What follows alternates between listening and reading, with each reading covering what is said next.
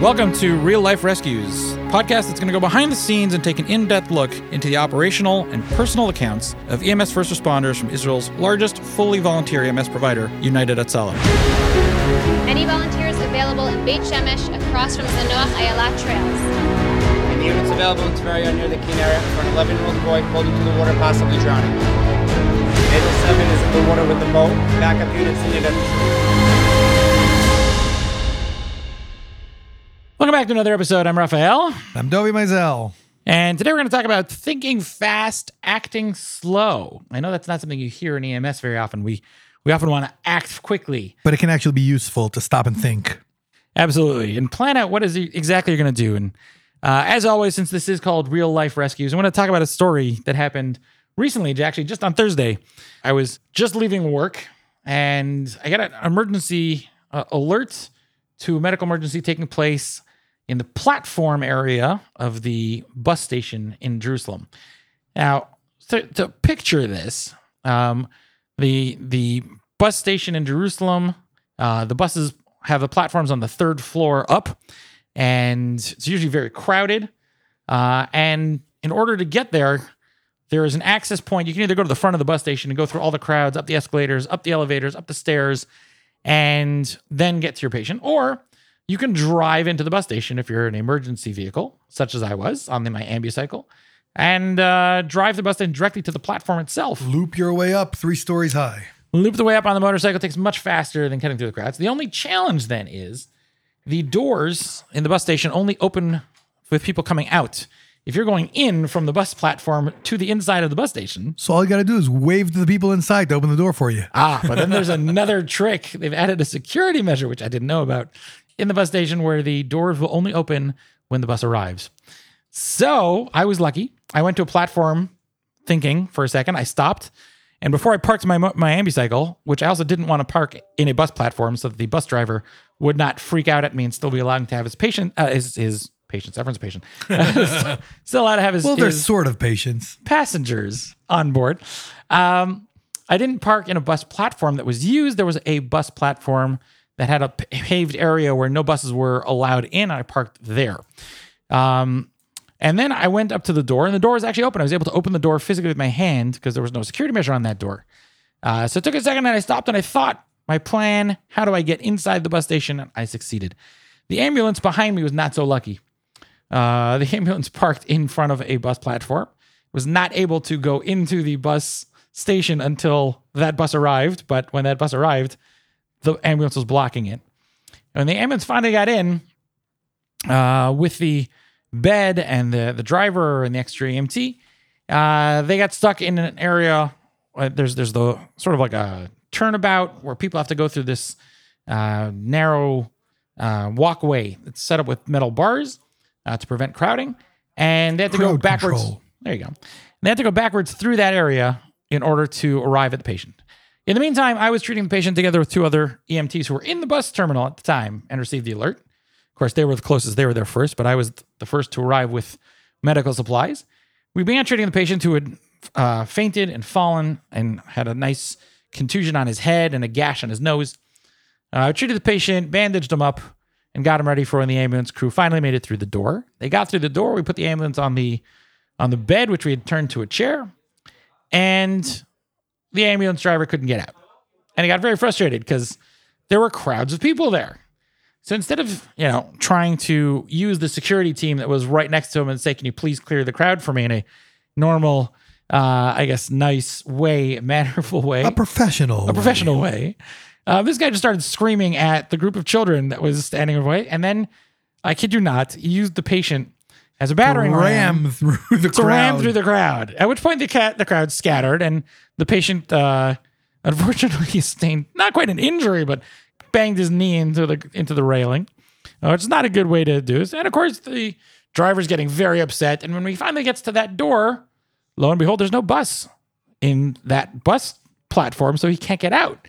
So he had to do this whole thing again in a different bus platform where a bus had shown up, and people were trying to get on that bus, and he had to ram through there again, and finally got the patient out, and then realized he didn't have enough room to get the patient between the bus and the wall. Somebody was not having a good day. He was not having a good day. He came in very, very much a hothead. Uh, very aggressive and very antagonistic, I think, to everybody. Um, and just a bad What, ti- mood. what time was it? Was it exactly the turn of the shift? It was three o'clock in the afternoon. There you go. Last call. it was three o'clock in the afternoon. So yeah, uh, I was there, and it was had he stopped and and and thought about a plan of approach of how to get the patient out of the terminal, uh, work together with the team that was available at hand, and ask some questions. Uh, it would have gone a lot smoother and would have gone a lot faster. So when we say think slow, take take that minute, take that moment to plan. to plan where you're going, even if it's something as simple as when you get the emergency alert and it's a street you may not know. Now, I know all of us in EMS know all the streets everywhere. We are human maps in our own minds, but sometimes you might not know that street name. And take a moment before you flick on the lights and sirens, put it into Google Maps, put it into Waze, think about where you're going to be going, and then drive as as you need to. Uh, going back, of course, to the House of God quote, the first pulse you have to check when you get a cardiac is your own. is your own. And take a second, think about your plan of approach, and then go out and execute it. I, th- I think that uh, goes on not only for the driving part and getting to the call part, but uh, overall and anything that we do on every call. Um, because um, well, there are, there are all the regular typical calls. You know, you walk in the house, take the patient, leave, all good. But there are those more complicated calls, which if you act too fast, you'll end up um, screwing up your job. Um, not not not doing not being as professional as you'd expect. And yes, I know that the factor of that call that you were on, I have no doubt that the driver, the the the EMT that got the call 10 minutes before the end of his shift definitely affected his uh, his uh, clarity and thinking because all he was thinking about was getting this patient to the hospital and finishing his shift. Um, and and I always say, and we learned over the years that that uh, you go out on that call, even if you were screwed with the last minute call, take it easy That's right. because you'll end up you'll end up doing the call much better if you think clearly and you know it happens and that's all. Um, and and you'll give the patient a much better level of treatment, which is what they deserve. We need- we need to remember- we- know when your shift is starting or ending. We need to remember that that patient that we get to, for them, that's their bad moment in life at the moment, and and they don't care, know or need to know what's going on on your end or what time of day is for you or what number call you are on. For them, this is the worst situation. And in general, I think just thinking about uh, making a plan in these calls goes for for any sort of you know a, a call that's out of the regular. I can take you back to a call that I had a few years back of a uh, a uh, crane uh, guy who um, you know Operator. operator and a, um, a guy who operates a crane up like 30 stories high fell on the top and broke his leg. So obviously call comes in, you know, teams are on the way, ALS unit, BLS unit, fire department, everyone's on the way. And we get to the bottom of that building and you see that crane way up high and you're like, "Okay, we've got like a million responders here. Now what?" and and we got we, we got to think together okay who's going to be climbing up those 30 stories to get to that um, patient up on up on the crane which is conscious he's lying on the crane literally on top as he was trying to um, work some fix something up there and he fell. He didn't fall off the crane. He fell on top of the crane. So it was it was like getting to the scene and the first few minutes are once we've established that he's conscious and his hemodynamic situation was probably stable, we started um, putting together a plan. Who the teams are that are actually climbing up, making sure they're they're secured, uh, knowing what they're going into, talking to the other crane operators there in the area, understanding what it means to climb up on such a crane, getting that medic up there, getting the fire department that know how to go up there with the ropes and whatnot, because there will probably be no way to get this person down through that ladder. Um, and and and it just takes a lot of moving parts and and, and making a plan here. And, and that's what we did. It was long. It took time. We got the paramedics up there from the team. We got the fire department up there. We had cranes fire department um, ladders that only went up to like the height of the 10th floor which was like a uh, like a platform of the building that was being built. There was like the 10th floor and then another 20 above that or 15 i don't i, I don't remember exactly but um, uh, so so we got some medics up to the medium middle platform, and from there the rest went by foot, and and and coordinating and everything, and taking it one step at a time, slow and easy, bringing him down by ropes, you know, um, splinting him, putting him on the on the on the backboard, on the in the what do you call it, like the the stretcher basket. um, the secured stretcher basket, and and lowering him down. It just really took time because um, caution was important, and we didn't want to jeopardize the mission. I mean, it took I don't know whatever it was an hour, hour plus. But at the end, we brought him down, stable, and from there to the hospital. But it just really, it's one of those calls that everybody rushes, and then you stop. It's rush, rush, rush, rush, rush, lights, sirens, everything. Now stop and think. And I think that that goes for many, many different calls that we that we approach every single day. We're in the automatic reply of okay, that we've got that priority one call, flick on the lights and sirens and and floor the gas. Stop, think. Let's make sure we know what we're doing, make a plan for the way, and then make a plan once we get there, see what's in front of us, and make an assessment of the situation. Right. And a good way to do that is to talk to your crew, uh, talk to the other people uh, in in your rig. Uh, if it's us, where we're you know an individual responder, as we do often here in Israel, it's putting it clear in your mind of how you're going to do what it is you're going to do. Start planning out already the treatments in advance of what you're expecting to find when you get there. And then when you get there and you find something unexpected, throw all that out the window. No, not quite. Um, Absolutely. You make but- a whole great plan, and none of it is realistic once you get to the scene. Um, but this has a lot of factors, and like you said, a lot of a lot of different uh, aspects of our job. Uh, even things like pushing saline, which you know was the old protocol. If you're on trauma patient, you get there and you push saline very quickly to you know recover for blood loss. It's not always the best issue and not the best decision right now. We've understood that it Protocols change. yeah, we've understood that it can it can be harmful in a lot of cases.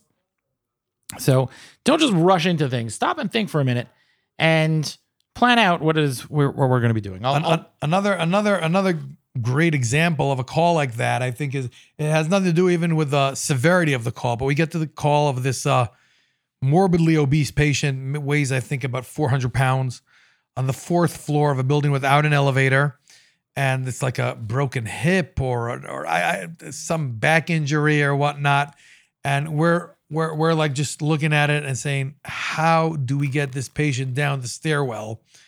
um, that is narrow.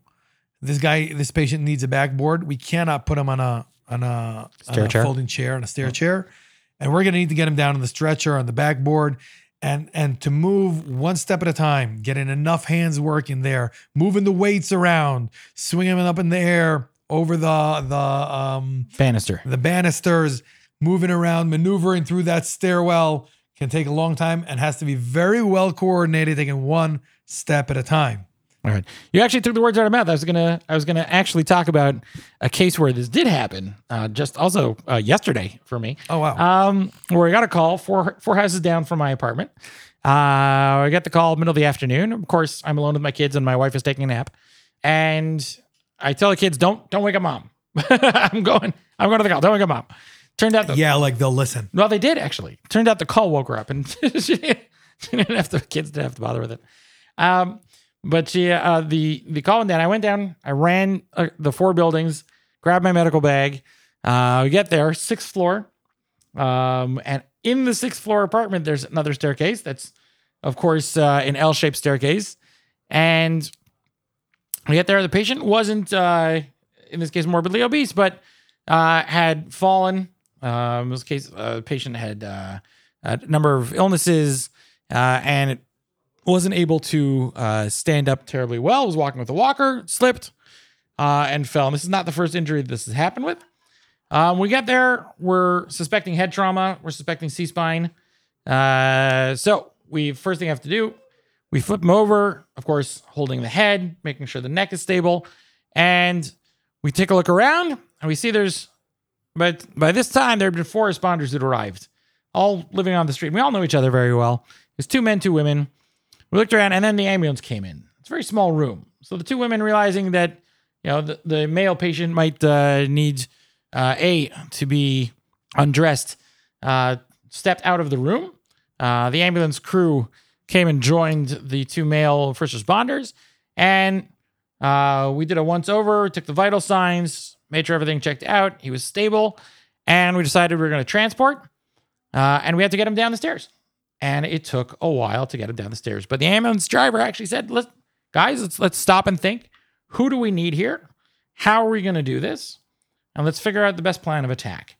And we did, and it took us a few minutes.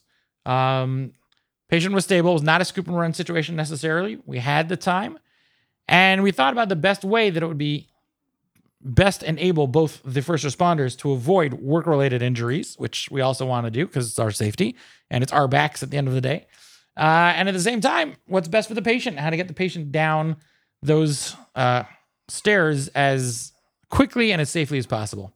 Uh, we built a plan of attack and discussed it with everyone in the room, took advice from everyone in the room, said, This is what we all decided. Let's go do it.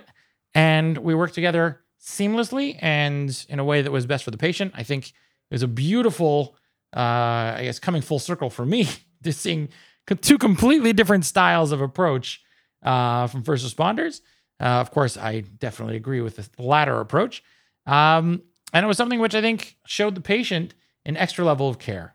Uh, and that's the end of the day. What we're also working on. Another great call of a let's run quickly and wait was just the other day. There was a call of a MVA of a car that went through a in a parking lot uh, near the beach in uh, Rishon LeZion, um, ran through one of these construction site walls, and was and and and had gone through the wall and was just standing halfway off a ledge. So everybody arrives. I on remember that picture. That was a crazy yeah. call. Everybody arrives at the scene. These two young guys sitting in the driver and passenger passenger seat, not moving. Front wheels of the car in the air over a drop of about 50 feet, something like that, um, into a construction site. And the car is literally um, Teetering. teetering up and down. So basically, stage one is just everybody holding onto the back of the car, literally pulling the the the the back side wheels, um, pressing some weight on the back side of the car. Mind you, the driver and passenger cannot move. They can't open their doors because those are up in the air. Um, and and and just waiting and waiting until the fire department shows up and secures a, a security cable to pull the car backwards. It must have been maybe 10 minutes. 10 minutes of literally just waiting and patience and telling the guys inside the car, guys, don't move. Barely breathe, basically. Definitely So- don't sneeze. Yeah, yeah. Sneezing's right out. Sneezing was off limits. Um, and, and successfully after 10, 10 minutes, it took her something like that. Uh, it wasn't even the fire department. It was a local tractor pulled up and they literally uh, put a cable, like a rope, not even a cable, a rope between the tractor and the back axle of the car to pull it back like um, six feet just to pull all four Pull it wheels off the edge. off the edge. Yeah. So that's another one of those calls of don't be, um, don't rush into the scene. Let's stop and breathe and see what the best plan of action is. All right, because that can make all the difference in a lot of these cases. Um, and it's something which uh, applies, like we said, like you're saying, to every aspect of the job, both the treatments, the medications we're administering, uh, doing a proper oral history of the patient to see what diseases they have, what might they be suffering, catching any mistakes that might have happened otherwise uh, beforehand. Um, and this thing relates to the story we told last time, where the uh, with the the different ambulances, where they the paramedic missed the fact that the car accident victim who looked stable was actually the one who was most critical, having suffered a, a cardiac arrest in the car. Uh, and that was, um, th- those are different ways and different aspects where this can really come into play, I think, in, in all the things that we do in our job. Okay, so we've talked a lot about, you know, thinking fast and acting slow in order to get the job done. But of course, to every rule, as we know, especially exception. especially in EMS, where speed is definitely of the essence in a lot of cases. Uh, I'll give you an example also from from Thursday, uh, where we had a volunteer who received. He was in the middle of a Zoom lesson. He's teaching students, uh, 400 clinical students, um, a session, and he's in the middle of the session, and he gets the alert that right down the street from his house, uh, where he's teaching the session, is a case of anaphylaxis. It's a, that was a sort of a stop everything what you're doing and run. And he rushed over to the situation to, to this scene, found the woman sitting amongst a bunch of her neighbors, uh, full on anaphylaxis. Uh, there's hives, tongue swollen, you know, throat closing up, struggling to breathe or even get a word out. He didn't think even a minute. He pulled an EpiPen out of his bag, jabbed her in the thigh, and suddenly, of course, the symptoms start going back down. Uh, 10 minutes later, when the ambulance shows up, She was relatively stable. Of course, they'll need to go to the hospital, figure out what caused it, get further up treatment. But that was an instance where, you know, you don't need to think too much to plan your strategy. Uh, you go, you do, and uh, succeed at saving that life. And then, of course, um, there's there, there are those other calls that that, for example, this was I think a week ago, week and a half ago. There was an MVA on route number one, which is the highway between Jerusalem and Tel Aviv. Um, a driver um, smashed into a bus on the shoulder of the road, trapping him in. Um, and the paramedic and EMT that happened to be literally a few cars down pull up immediately, um, assess the situation. He's trapped by the knees. Um, clear, uh, clear, uh, uh, uh, uh, massive destruction of the car. Um, so, so a lot of forces on the on the patient's body. Um, and they're looking at they're assessing the GCS of the patient, watching him deteriorate while waiting for extrication, and and then making a a, a decision to uh, pull this patient out. Forget the C spine, you know. Well, secure it as best as you can, but otherwise, let's get this person out of the car, tear the car apart as best they can, just to get the, this patient out, intubated, and and starting CPR on him. Um, in these situations, once again, you wait and think. But when you see that the situation is is deteriorating, you kick in and you do what needs to be done as fast as possible, and then uh, and and then they were able to well sort of stabilize him and and transport him to the trauma unit uh, when the ambulance showed up about ten or fifteen minutes later. Right. And for those of you who are listening, if there are some of you who are listening who do not know what GCS is, Glasgow Coma Scale. I was just about to say that, um, which is the clinical scale used to reliably measure a person's level of consciousness after sustaining usually a head injury, but it's kind of used across the board, severe trauma uh, in a lot of those cases. Um, so in that case, yeah, you have to, you know, maybe stop, take a plan, and then change the plan as it happens uh, based on what's happening in the field, as we see. Um, I'll talk about another story where plans got changed in the middle of the field. Even last night, there was a, a motor vehicle accident on on Highway 60, uh, which cuts through uh, Judea and Samaria. Uh, this was uh, the northern side, um, and it was near a town called Gane Shomron. Uh, it a car car accident. Uh, the velocity of the two cars was uh, very very swift based on uh, uh, the damage to both uh, both cars, and there were three people injured in the cars, two in one, one in the other. The different uh, first responders who arrived treated all three people, got them out of the vehicles, sent them on ambulances on the way. And someone had the uh, forethought or the, the presence of mind to uh, do a do a sweep afterwards. They found the three people in the cars, do a sweep of the area afterwards, and they stopped for a second and thought maybe maybe let's check out the whole area. Maybe someone was thrown from the vehicle, maybe something else. And they realized in the back of one of the vehicles, the more severely damaged, uh, the back of one of the vehicles, there was a dog. Uh, it's, it's a work dog and or service dog, a lot of people would, would refer to it as. Uh, and this dog was A big in- German Shepherd or something. big German Shepherd, uh, and it was it was a dog where uh, it, it had been in in service for quite a while, and uh, the first responders said we're going to make an effort to to try and treat the dog. They pulled the dog out of the car. Uh, it took them a while to extricate the dog. Once they succeeded, they pulled the dog out of the car and found the dog was unconscious, no pulse, no breathing. They tried to resuscitate it and spent, I kid you not, 30 minutes working on this dog uh, to resuscitate it, um, providing uh, intravenous lines, providing oxygen, compressions. Intub- intubated the dog. the paramedic was at the scene, intubated the dog, and all an attempt to to resuscitate the the dog, um, just to pay their respects for for the dog and, and the service that it provided, um, and and yeah, an effort to save its life. And it it takes it takes a second to stop and say, wait, we've seen all the people in the car. Maybe there's someone in the back. Maybe there's an infant. Maybe someone was thrown from the vehicles. Let's take a second to reassess, even after the lights and sirens, do a search around and look and see if anyone else needs our help. and then going that extra mile to help those who help us. Well, going the extra mile is kind of what we do. Yep. But uh, we have to remember sometimes when we're going that extra mile, don't go so fast. Go fast, but not too fast. And stop and think. and stop and think. Thank you so much for listening. Thank you guys. See you next time.